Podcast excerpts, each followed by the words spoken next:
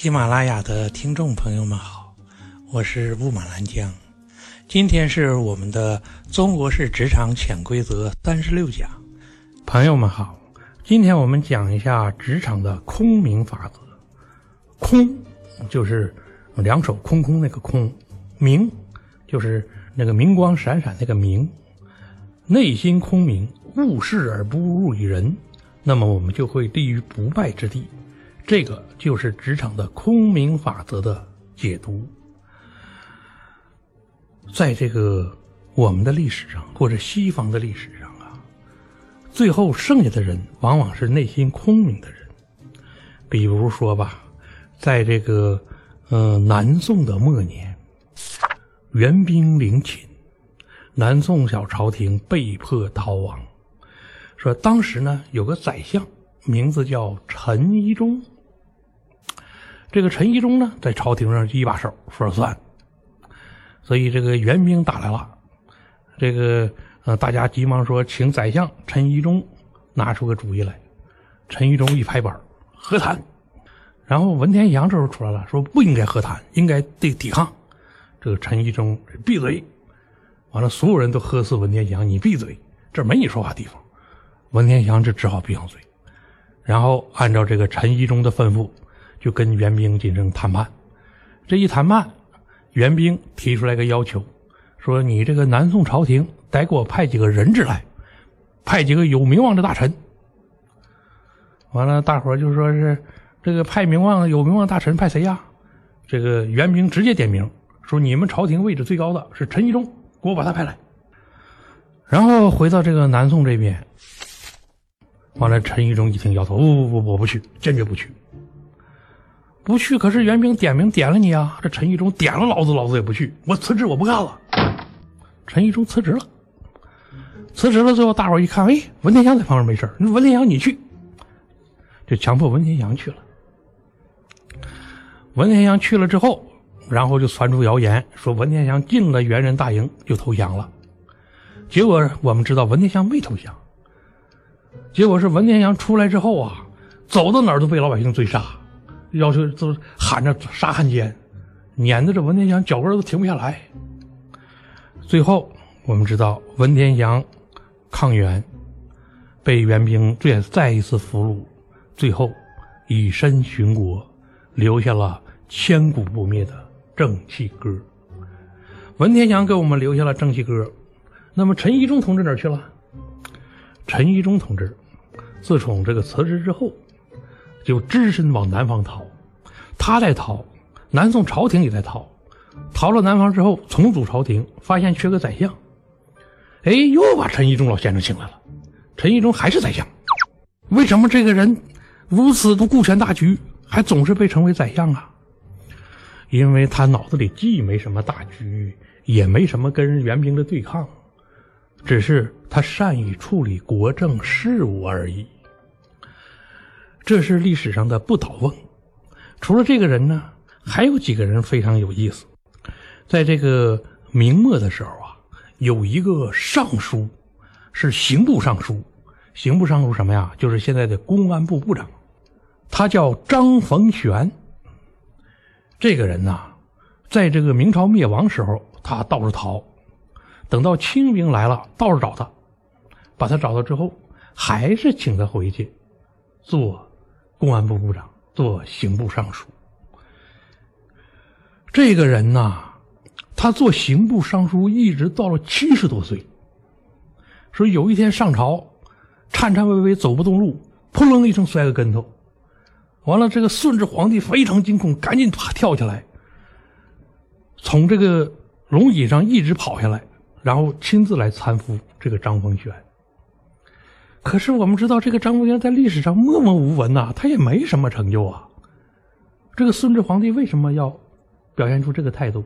很简单，因为这个张逢玄同志他没有什么国家概念，也没有什么政治理念，他也不认什么明朝和清朝，他就是一个这个这个懂得这个刑案管理的这么一个高手。你大明天子在位，他要破案，你来了这个。那大清帝国的这个皇帝，我也得破案，所以谁都纵容他。他内心空明，几朝不倒。这个张鹏玄就够怪奇的了。当时的这个兵部侍郎张若琪，兵部侍郎搁现在就是国防部部长，这个人更离奇。这个人离奇在什么程度了？在明崇祯在位的时候，张若琪是大明的国防部部长、兵部侍郎。后来我们知道，崇祯皇帝在煤山上吊死了，李自成进了北京城。李自成进了北京之后，严考这就是严厉的拷打各级官员，但是他不拷打这个兵部侍郎张若琪，反而李自成亲自找上门去，邀请张若琪同志出来继续出任大顺朝的兵部侍郎。这个当时张若琪问他说：“你说是你是逆贼呀，你该杀了我呀，对吧？